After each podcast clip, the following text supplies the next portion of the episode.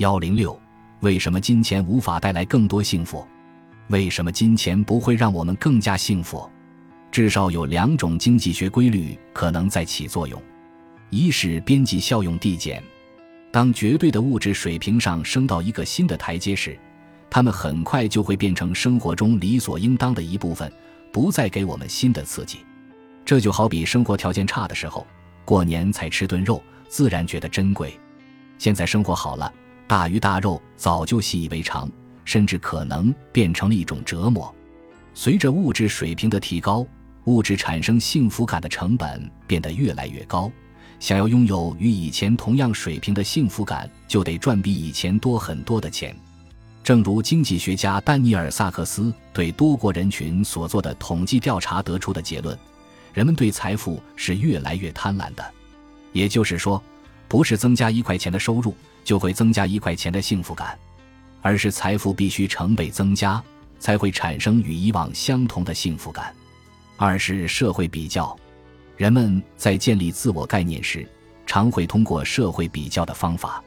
所以幸福感往往不是来自我们真实的感受，相反，它是通过与我们周围对照群体的比较而获得的。当对照群体里有人买了更大的房子，我们就会觉得自己的房子不够用了；当对照群体中有人在春节去瑞士玩了一圈，我们就立刻感到自己的云南之旅索然无味了。对绝大多数的人来说，与我们收入相当的人赚多少钱，比自己赚多少钱更能让我们产生幸福感。一九九八年，一项著名的研究显示，相对于自己每年赚十万美元。而其他人赚二十万美元的环境，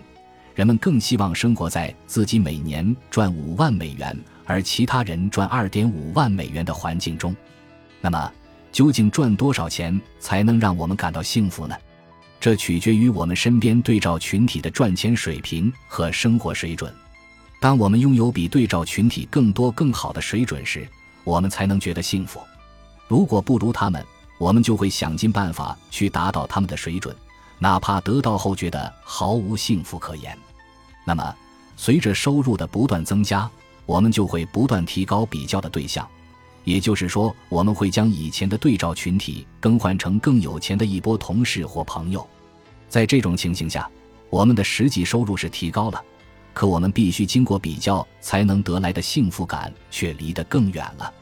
很长一段时间内。更多的金钱不能带来更大的幸福，这项研究结果一直成为人们衡量幸福的标准之一。但随着时代的日新月异，新的研究成果和观点也在刷新着这个结论。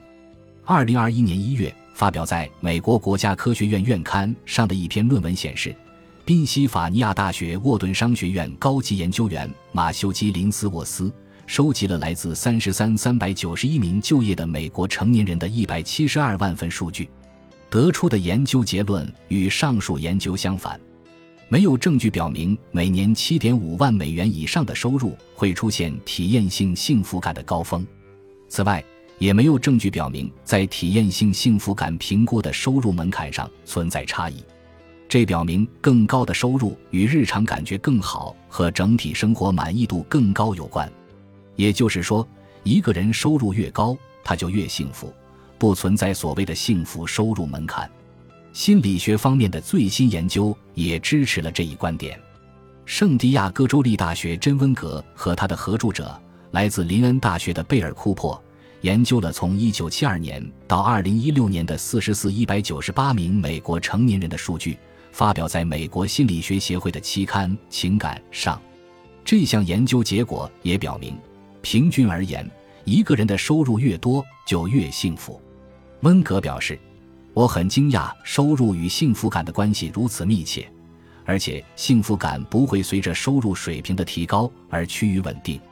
更多的钱似乎意味着更多的幸福，即使在基本需求得到满足之后也是如此。”他补充说：“与二十世纪七八十年代相比，现在的幸福感与收入的关系更为密切。”现在的钱确实比过去能买到更多的幸福。